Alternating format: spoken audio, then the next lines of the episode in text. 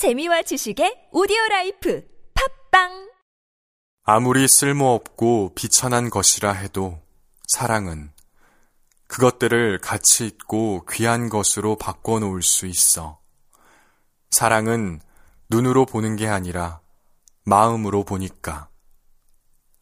한여름밤의 꿈에 나오는 구절입니다. 어릴 적 목련나무 위에 걸터 앉아 떠다니는 구름을 보며 무엇이든 될 수 있다 상상하던 소년의 눈은 아마 대기 중에 맺힌 수증기 덩어리에 가다한 것은 아니었을 텐니다. 저는 위의 구절을 사랑했습니다. 셰익스피어의 위대함은 햄릿보다 여기에 더욱 진득이 녹아 있다 생각했습니다. 왜냐하면 사랑으로 무언가를 응시하는 일이 아니고서야 당신이 400년 전의 이야기를 찾아 읽는 고루한 이유를 설명할 수 없고 다양한 다른 방식의 가치 추구를 두고 굳이 자리에 앉아 책을 고르는 비효율을 이해할 수 없기 때문입니다. 무엇보다 우리 삶에는 오롯이 스스로 역할하지 않고서는 해결할 수 없는 문제들이 생각보다 많이 쌓여 있고 책은 부서져 뒹구는 낙엽 조각을 밭에 흩뿌릴 걸음으로 바라볼 수 있게 하니까요. 폭염과 폭우, 여름날의 밤이 만들어내는 기묘한 공간 안에서 무엇을 어떻게 바라볼 것인가 고민하는 이들의 이야기를 들어봅시다.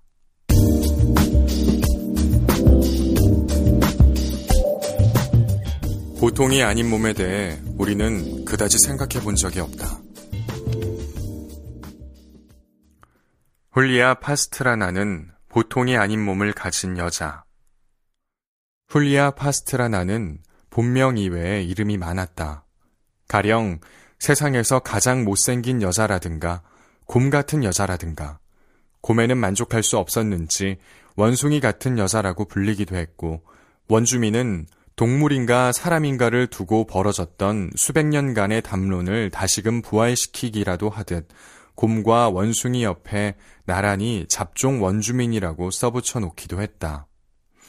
훌리아 파스트라나는 털이 아주 많이 난 멕시코의 원주민 후예였고 그녀는 1854년에서 1860년 사망하기 직전까지 관객 앞에서 춤추고 노래 부르는 일을 했다. 그녀는 사망 후 유족의 동의 없이 방부 처리되었는데 그녀의 몸은 20세기 중반 무렵까지 약 100년의 세월 동안 서커스나 전시쇼에서 찾아볼 수 있었다. 많은 지식인들은 그녀의 쇼를 즐겁게 관람하며 칼럼을 썼는데 위에 다양한 별칭에 만족할 수 없었는지 정체를 알 수 없는 인간이라고 적었다. 아마도 자신들의 지적 수준에 비추어 보았을 때 이는 매우 노골적이고 편파적인 단어 선정이었다 받아들였을 것이다. 이러한 용어 선정은 사실 다분히 의도된 것이었다. 훌리아는 화려하게 수놓인 풍성한 볼륨의 파티용 치마를 입거나 가슴이 깊게 파이고 목걸이를 두른 코르셋을 입기도 했으며 힐이나 무도용 여성 플랫을 신었다. 하지만 언제나 쇼의 관리자들은 그러한 의상 위에 그녀의 턱수염과 풍성한 체모를 부각시키기 위해 유인원에 가깝도록 분장시키고 과장된 연출을 아끼지 않았다. 그들은 여성의 옷과 인간이 아닌 듯한 얼굴, 그러니까 보통의 것과 보통이 아닌 것 간의 조합을 통해 큰 재미를 만들어냈다고 자부했다. 그리고 실제로 이러한 쇼의 연출은 100년이란 매우 오랜 시간 성행했다. 100년이라는 시간을 누구도 짧다 단언할 수는 없을 것이다. 고독이 100년이면 세상이 종말하기도 하니까. 원리는 단순했다. 쇼는 보통과 보통이 아닌 것의 대비라는 지극히 단순하고 캐캐 묵은 방식을 선택함으로써 성공이 보장되는 시기였다. 당신은 아마도 불편하다 생각할지 모르겠다. 하지만 사실 이것은 인간 문화사에서 가장 오랫동안 해결되지 않고 이어진 스테레오 타입에 편승한 성공이다. 스테레오 타입. 창의성 없이 판에 박은 듯한 생각. 일종의 고정관념으로서 우리가 흔히 당연하게 여김으로써 조금의 비판도 끼워 넣을 생각조차 하지 않는 개념을 의미한다. 하지만 결코 팥 심은 데 팥나고 콩 심은데 콩 난다는 과학적 사실을 포함하지는 않는다. 스테레오 타입은 많은 부분 객관화시키기 어려운 지점을 마치 사실인 듯 포장한다. 이는 뜻하기에 따라 매우 광범위하게 존재할 수도 있다. 가령 백인들은 무엇 무엇 하지만 흑인들은 이러이러하다라는 인종의 차원에서 존재할 수 있고 여성들은 금성에서 왔기 때문에 이렇고 남성들은 화성에서 왔기 때문에 저러하다라는 젠더의 문제에서도 발견할 수 있다. 인류는 아주 오랜 세월 동안 이 스테레오 타입을 무너뜨리기 위해 노력했다. 어쩌면 현대 문화의 가장 뜨겁고 중요한 키워드를 하나 꼽으라 한다면 나는 주저없이 거대한 스테레오 타입과의 전쟁을 포기하지 않는 노력이라 대답할 것이다. 16세기 스페인에서는 식민지 중남미의 원주민들에 관한 논쟁이 한창이었다. 그들은 이들이 과연 인간인가 아닌가를 두고 끝없는 논쟁을 벌였다. 귀족의 권력과 재력을 등에 업은 교회는 이들을 망해버린 왕조의 유산으로 보아야 한다고 말했으며 피부색이 흑인처럼 검지는 않으나 백인처럼 희지도 않으니 이는 신이 짐승을 인간으로 교화시키는 과정에서 포기한 것이라고 결론지었다. 이에 대해 라스카사스 신부의 입장은 간단하고 명료했다. 인디언은 짐승도 광장의 똥도 아니다. 그저 우리와 같은 인간일 뿐이다. 말 같지도 않아 보이는 이러한 논쟁은 실제로 40여 년이나 이어졌다. 그동안 수백만의 원주민들은 사유재산 형태로 죽거나 거래되었다. 2000년이 훨씬 넘는 세월 동안 여성은 언제나 남성에 비해 모든 면에서 열등한 존재라고 치부되었다. 그리고 이는 그동안 사실 그 이상도 이하도 아니었다. 이러한 스테레오 타입의 창시자들은 그리스에 살았던 것으로 보인다. 아리스토텔레스는 동물 발생론에서 플라톤의 개념을 발전시켜 전형의 것과 일탈의 것을 분리했다. 부모를 닮지 않은 사람은 어떤 면에서 괴물이라 할 수 있다. 이 경우 어떤 측면에서 보면 자연이 일반형에서 벗어난 것이기 때문이다. 남성 대신에 여성이 형성될 때 이 같은 일탈이 처음 시작된다.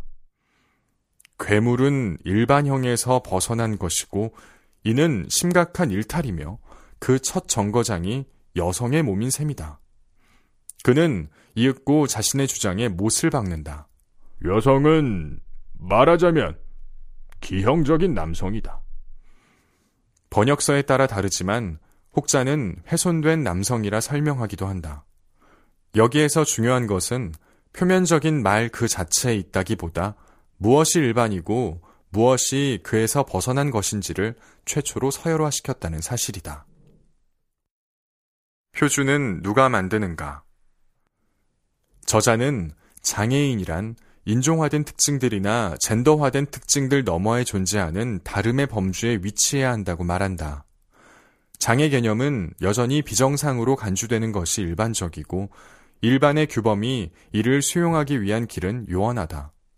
왜냐하면 보편적 평등이 원칙으로 지배하는 세상에 살고 있는 우리는 거대한 스테레오 타입과 마주하고 있음에도 그 크기가 너무 거대한 나머지 마치 개미가 코끼리의 발톱을 만지듯 정체를 생각하지 못하고 있기 때문이다. 보편적 평등을 논의하는 장에서 장애는 보편성이 아니라 특수성에 의해 정의되고 계단 앞에 선 다리 저는 사람, 인쇄된 종이를 받아든 눈먼 사람, 라디오 앞에 앉아 듣지 못하는 사람, 타자기를 앞에 두고 앉은 팔이 절단된 사람, 높은 계산대 앞에 선 키 작은 사람, 이들 모두 물리적 일상생활의 수많은 구조와 관행들 속에서 보편이라는 표준을 강요당하는 것 외에 어떠한 형태의 평등을 보장받을 수 있는가? 이 책은 평생을 스스로 장애인으로 살며 장애 연구를 한 여성학자에 의해 집필되었다.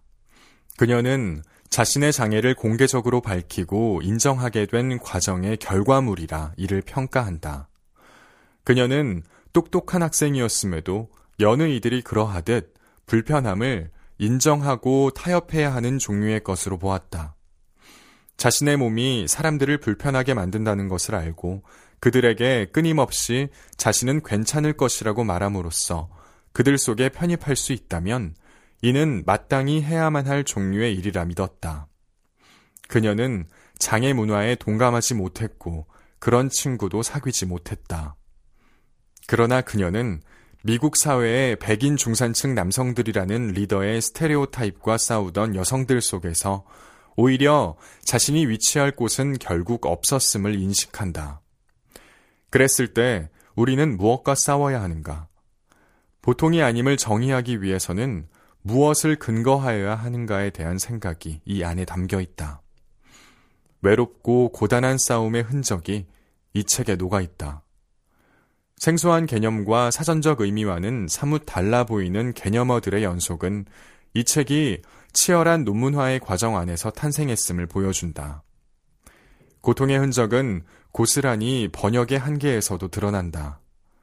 때문인지 비문이 심심치 않게 보이고 원본의 긴 호흡 문장을 자연스레 끊어내지 못해 어지러워지는 부분도 흔하다. 결과적으로 이 책은 나를 몹시 힘들게 했다. 위의 문법적 오류나 매끄럽지 않은 매무새 때문이 아니다. 책은 여성도 아니며 장애도 가져보지 못한 나에게 지금 나는 먼 세상에 눈에 보이지 않는 고통에 대한 짧은 보고서를 읽고 있다는 느낌을 주었기 때문이다. 그것이 불러일으키는 불편함은 매우 크다. 생각해보라. 나는 마치 이 책의 저자처럼 여성주의 의식이 발현하기 전 여성들처럼 그리고 흑인 인권 운동 이전의 흑인들처럼 자신과 사회가 존중하는 규범이 다르다는 사실을 정치 혹은 사회적 문제로서가 아니라 개인적 문제로 치부해 왔음을 증명하는 것 아니겠는가? 그것도 그저 타잔이 괜찮아 하는 마음으로. 지금 우리 모두가 여전히 마주하고 있는 여전히 지독한 스테레오타입임에도 불구하고 보통이 아닌 몸 로즈메리 갈런드 톰슨 손홍일 옮김 그린비